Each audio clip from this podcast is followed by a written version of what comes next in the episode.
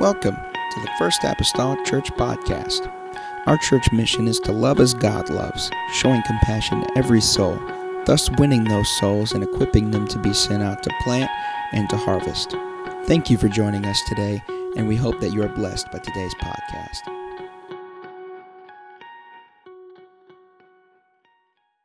To Luke chapter number two. Also, in this coming year, hoping at least got some things scratched down on the calendar. Going to utilize my wife a few times through the year on some Wednesdays uh, this new year, uh, just kind of conveying some of the things that she has learned whenever she was in school. And so the whole month of February is going to be hers on Wednesdays, speaking about marriage.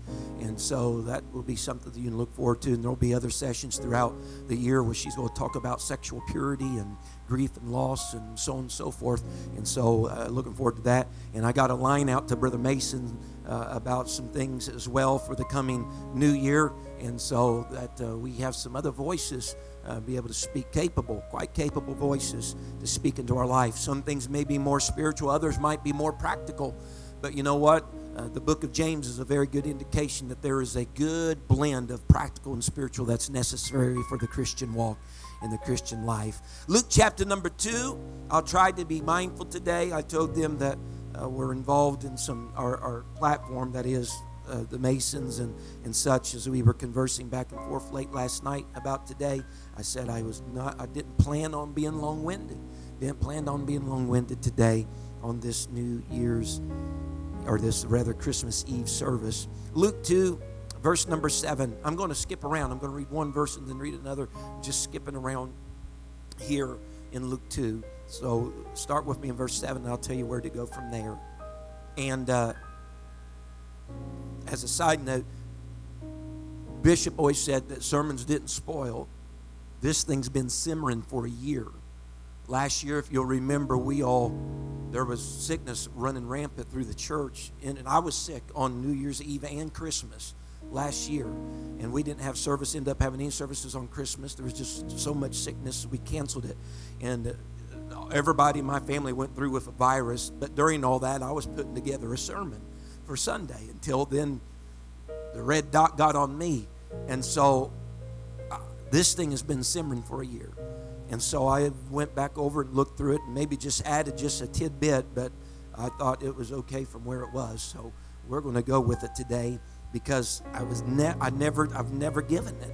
Amen. And it's still just as crucial and critical for this morning as it was a year ago. Luke 2 and verse number 7. And she brought forth her firstborn son, wrapped him in swaddling clothes, and laid him in a manger, because there was no room for them in the inn. You'll skip down to verse 12. This is the angel speaking to the shepherds, and it says, And this shall be a sign unto you. You shall find the babe wrapped in swaddling clothes, lying in a manger.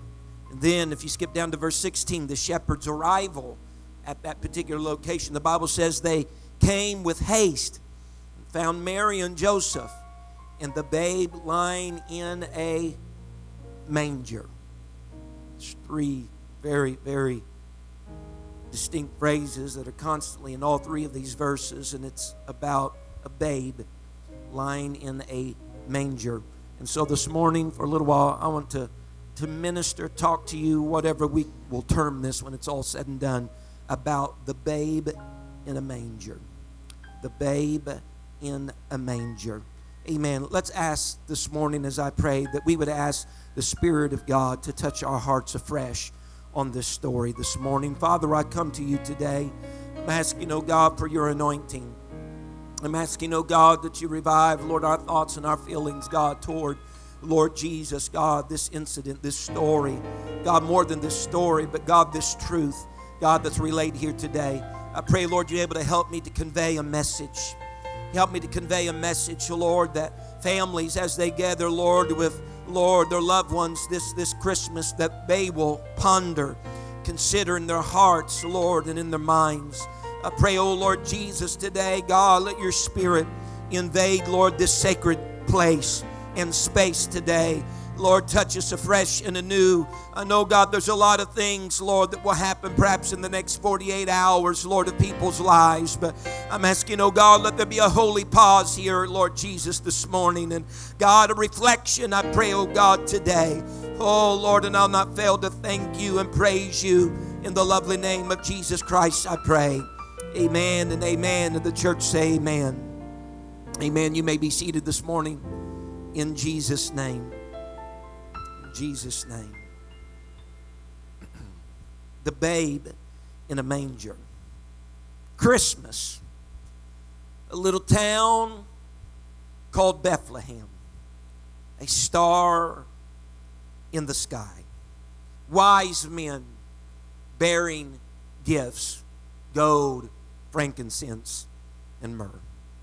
Shepherds watching their flocks by night angel with good tidings of great joy. Joseph and Mary, the babe in a manger. Even the most simplistic of nativity scenes have a babe in a manger.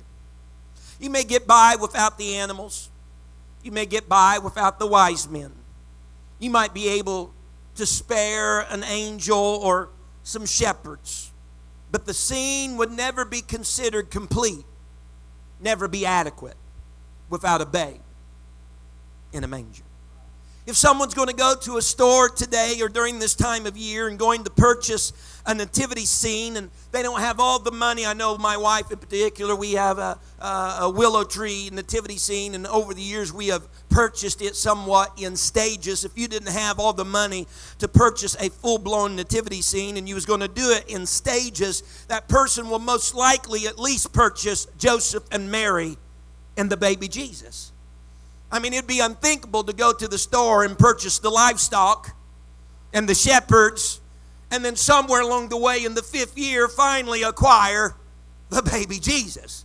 Because everything else seems to kind of center around the babe in a manger. As a matter of fact, all across America during this particular time of year, there are people, even with their most plainest Christmas programs, and they might be operating on a very deficient crew and a very minimum budget, at least in their program. They're going to have some little girl carrying a bound up, ragged baby or doll to a manger.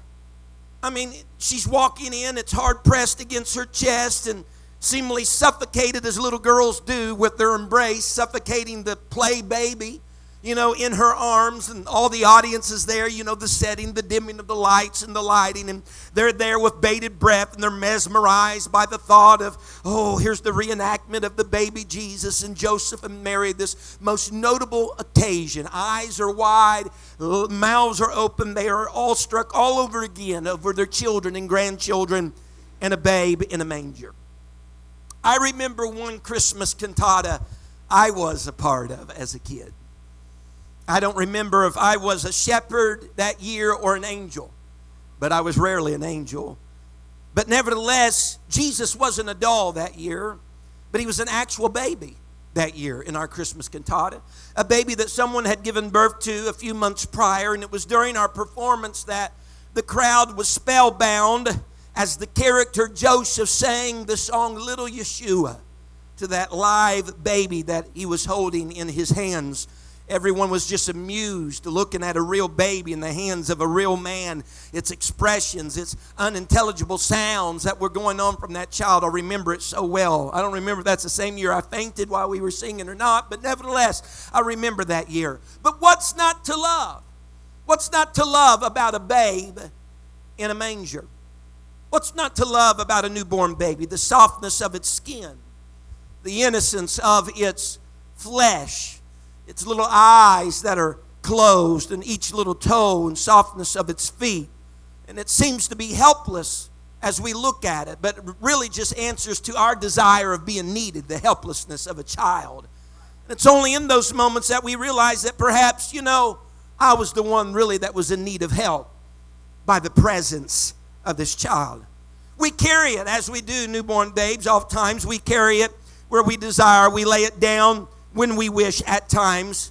we can talk as much as we would like to with it or to it without it interrupting us outside of maybe a little cry here or a whimper there as they even grow older a little coo there. I mean everybody loves the sweetness of a baby.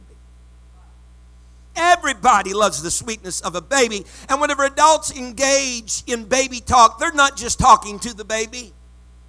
They are also talking for the baby giving speech to the speechless huh i mean it's an infant for crying out loud our word infant comes from a Latin word that means non speaking. So, if you're going to have baby talk, you're going to have to talk for the baby and you're going to have to talk to the baby. And though the angels emphatically told the shepherds a Savior was born, that Savior was cloaked in humanity. He was bound by a robe of flesh, and he was willfully limited by the development of his human experience. And though the Bible says that the worlds were framed by the Word of God, and John said that that Word had been in the beginning with God, even was God, that Word had become flesh. It had become the babe in a manger. The Word had become an infant. The Word had become a non speaking, speechless child. Now, at this time of year, the majority of society will pause over the next few days to consider Christmas. For many people, this is their favorite time of year. It's a time that is spent with family, it's a time that is spent with friends. My wife told me the other day a statistic that per individual, each individual, this is a statistic, spend on average a $1,000 for buying Christmas for other people. It should be a holy pause, and for many it is. And among the reason why people enjoy this season is because it's that time of year, as I've already stated, where we can hit the reset button for Christ in our life. It's the true activists that are chanting, you know, keep Christ in Christmas.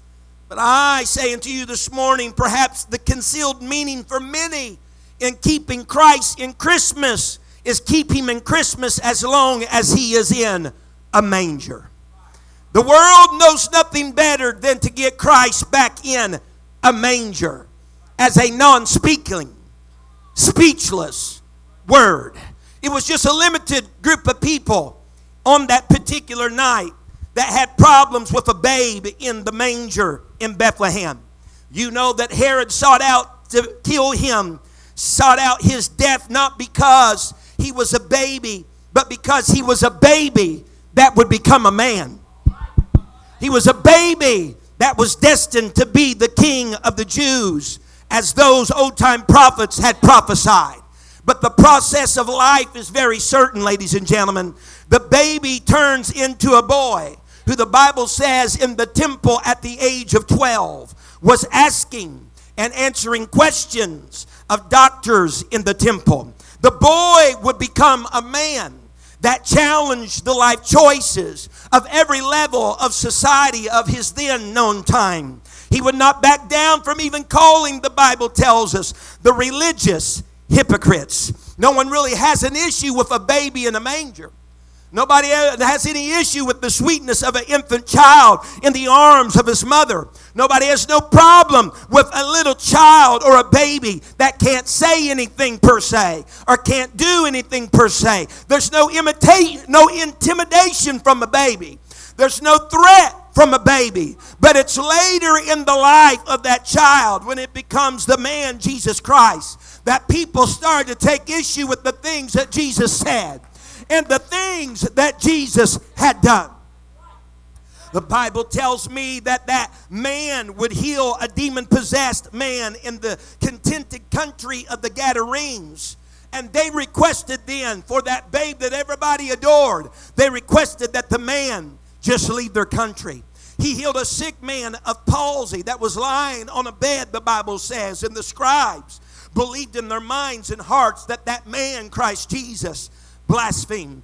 when there were publicans and sinners that gathered together around where Jesus, the man, was eating and sat down with him. The Bible says the Pharisees now are scratching their, their heads and they're questioning why is this man eating with such people as publican and sinners? Amen. But Jesus ridiculed whenever he got older and had a voice. He ridiculed the cities that experienced his mighty works his mighty power, but yet never did repent. Jesus healed on the Sabbath. That was against their law. He mocked their sanctimonious traditions, but he's a man now. He can say something and he can do something. He called them a generation of vipers. They didn't hear that at Bethlehem. He called them, amen, an evil and an adulterous generation. He's a man now. He's no longer a baby in his mother's arms. He told them, You made my house.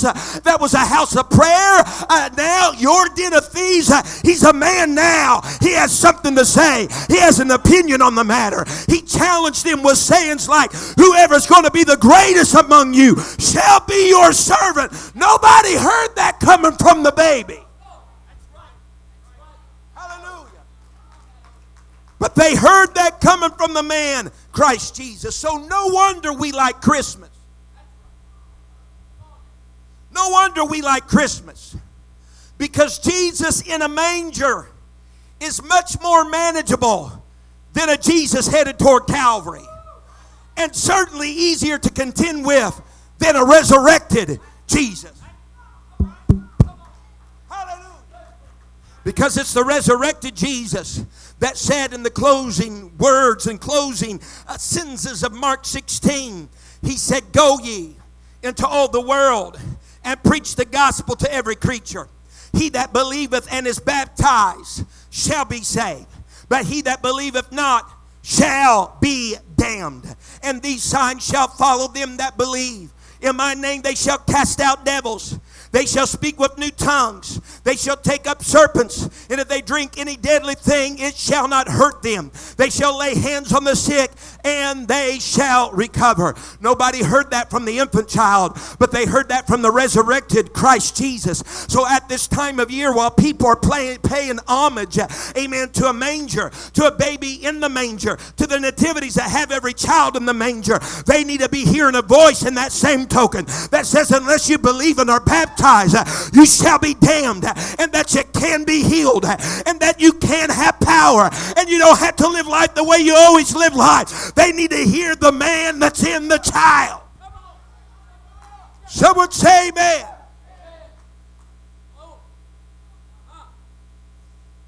Because I understand that at times we find ourselves either frustrated by his choice to say nothing or disappointed by what he has to say. If only he was just a babe again. If only he was just a child again. If Jesus was just a babe again in a manger, we could just drop by and admire him at our leisure. If he was just a babe again in the manger, we could hold him without really ever knowing what he thought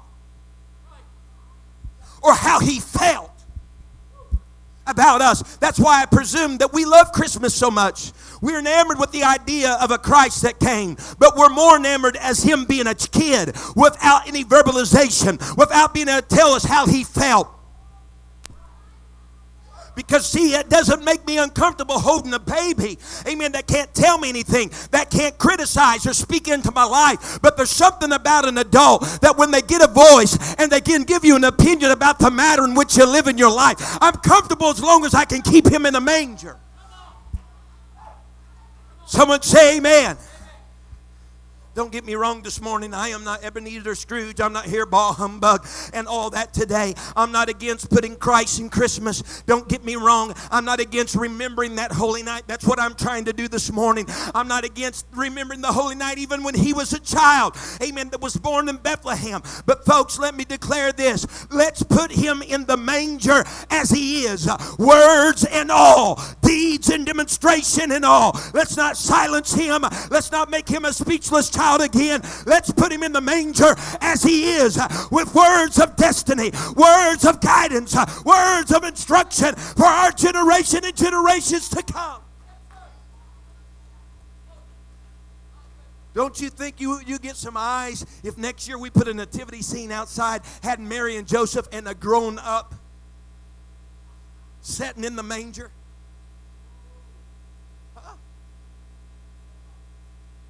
What's wrong with those folks? Nothing wrong with me. I just know that he has the ability to speak.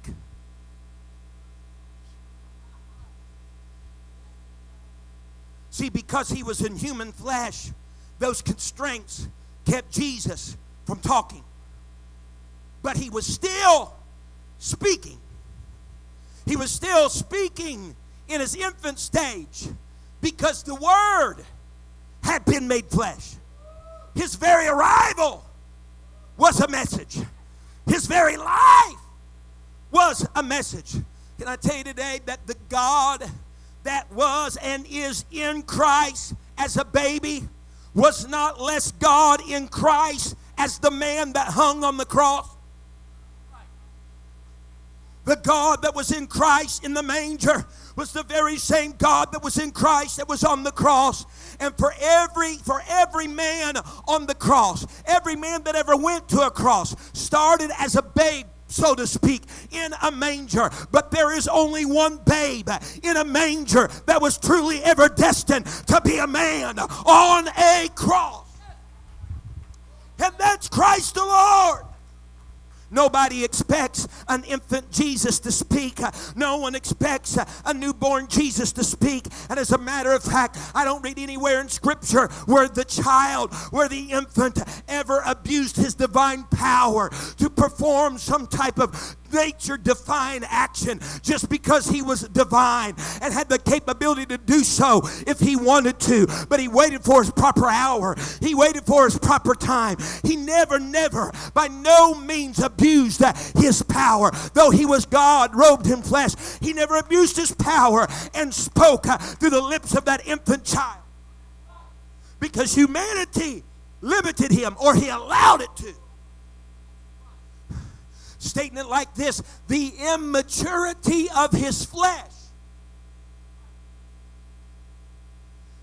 kept the expression of God from taking place through him until a normal child would be able to speak. The immaturity of his flesh kept the expression of God silent during those formative years. But as the flesh matured, as the flesh matured, God's will was echoed from the lips of Jesus Christ. And the deeds of God were played out through the body and the hands and the eyes and the voice and the feet of Jesus Christ. What I'm saying this morning is this the babe in a manger is a picture, really, of the Almighty God within immature flesh. It's Almighty God in immature flesh. Let me tell you this morning society is comfortable with an unexpressed God.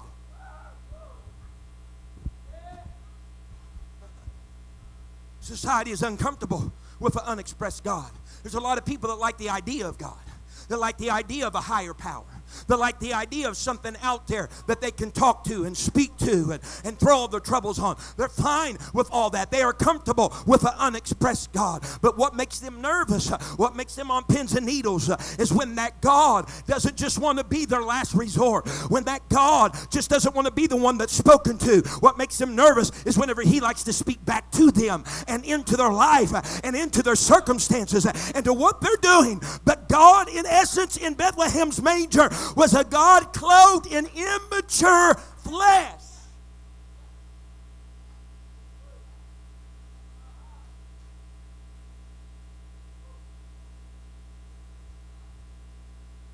listen, and what society is comfortable with, a babe in a manger, or an almighty God in immature flesh, what society is comfortable with is the very thing that was crucified. The immature flesh. No wonder some of his own disciples scoffed at the idea whenever Jesus was telling them, scribes and Pharisees and some of the high priests are going to take me and they're, they're going to put me to death, and on the third day I'm going to rise again. No wonder some of his own disciples scoffed at the idea of the death of his flesh. Remember? Because he even looked back at Peter, and what does he tell him? He said, Thou savorest not the things that be of God, but you savor the things that be of man. What's he saying? He's saying, You're catering to the flesh. You're catering to the flesh. He said, But it's that very flesh that must be crucified. It's that very flesh that must lose its life, so to speak. When we read, and I, am coming, really, really, folks, I ain't holding you long. Whenever we read in the Old Testament, we read about the cloud, the cloud that would come and veil the Shekinah presence of God. The Shekinah presence of God. Many times, that's the reason why they had the burning of the incense on the altar of incense before the holies of holies, so that cloud could come in and veil from the incense the very Shekinah presence of God. And so that cloud that, that veiled the very Shekinah presence of God, and even the bush that Moses came upon in the desert that was burning, amen, that was burning with a, con- with a consuming fire, it would seem, and yet it was not being consumed. The fire and the bush are exactly what the flesh was to the Spirit of God. What it did was this what the cloud, what the bush, what the flesh did in all those episodes, they made God's presence accessible, they made God's presence approachable, and oftentimes it makes us then a little too comfortable. Uh-huh. Because had there not been no cloud for the holies of holies, I guarantee you those guys are going to be a little scared out of their wits going in there. Moses didn't have a bush but just had a fire going in the desert, there's going to be a little comfort level that drop. Well, humanity had been made comfortable by his presence being among them by being robed in flesh as a baby. And what made him approachable and what made him acceptable and accessible often makes us too comfortable. Someone say amen.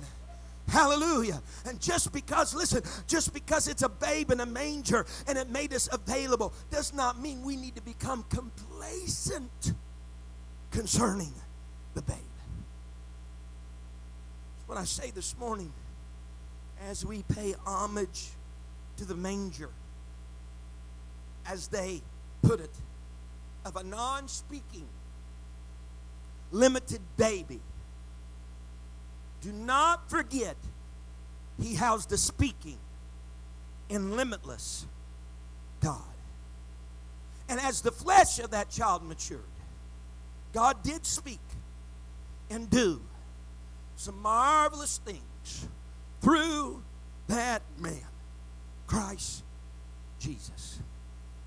But the greatest feat that Christ would ever accomplish is when the veil of his flesh, the flesh that had been with him since birth, the veil of his flesh was torn. Hebrews says that in that moment he consecrated a new and living way for us through the veil, that is to say, his flesh. If you can stand with me, I'm closing. So this morning, it's not so much a babe in a manger we celebrate as much as it is the God in Christ that we celebrate. As the refrains of an old hymnal speak and confirm veiled in flesh, the Godhead see. Hell incarnate deity. Babes come, quote unquote, in mangers every day. Babes come in mangers every day. But God came in Christ once. And once is all it'll ever take.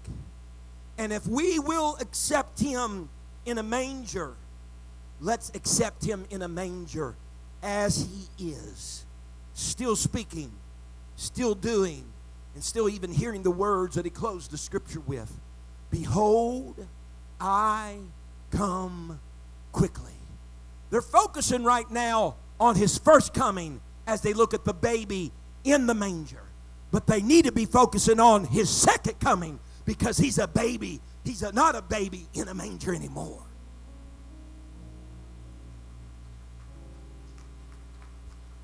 They're saying, Oh, we're so glad that he came. And I'm saying we need to become aware that he's coming again. This time, not as a baby. They're caught in the past of a moment when a star came. Oh, but we had a great sign. Folks, we have signs today. There's signs in the heavens now. There's signs across the world now, but it's not going to be a baby this time. It's going to be the man. It's going to be the man. It's going to be the judge, the ruler, the king.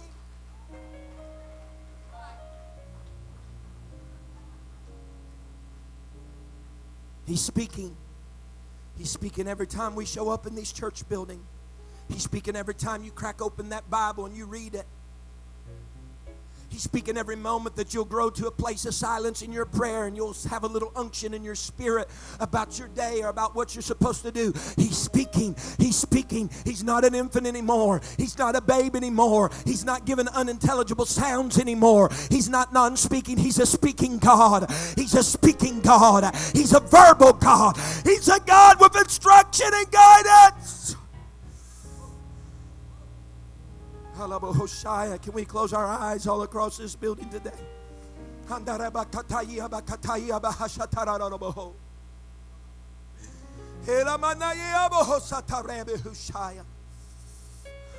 Someone just begin to raise their hands right now. Begin to raise their hands. God, in this season, I reflect God, upon you coming. But Lord, I look forward about your second coming. I reflect, God, as you limited yourself, Lord, to the humanity, Lord Jesus, of mankind. But Lord, I reflect, God, upon you dying and being buried and raising from the dead. God, with a body that you could walk through walls with, ascending to glory. You're a speaking God. You have a will, God, and you want us to adopt that will as our own. Oh, God, I don't want to just be Lord Jesus, got my eyes upon the child. Look at the pleasantness of its skin.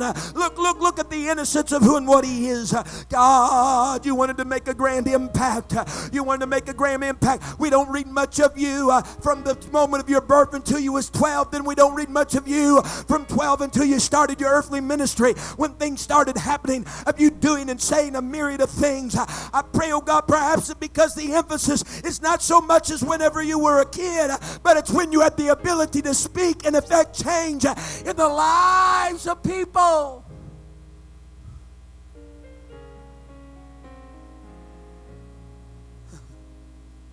I want you to consider for the rest of the season. I want you to consider for the rest of the season Every time that you see a baby in the nativity scene, whether it's in a little collection in somebody's house, whether it's in lighted figurines in somebody's yard, whether it pops up on your television screen, every time you see a baby in the manger the rest of the season, I want you to imagine a full grown man sitting there in that stable. I want you to imagine a full grown man sitting there in that manger. Because, folks, he's not a kid anymore.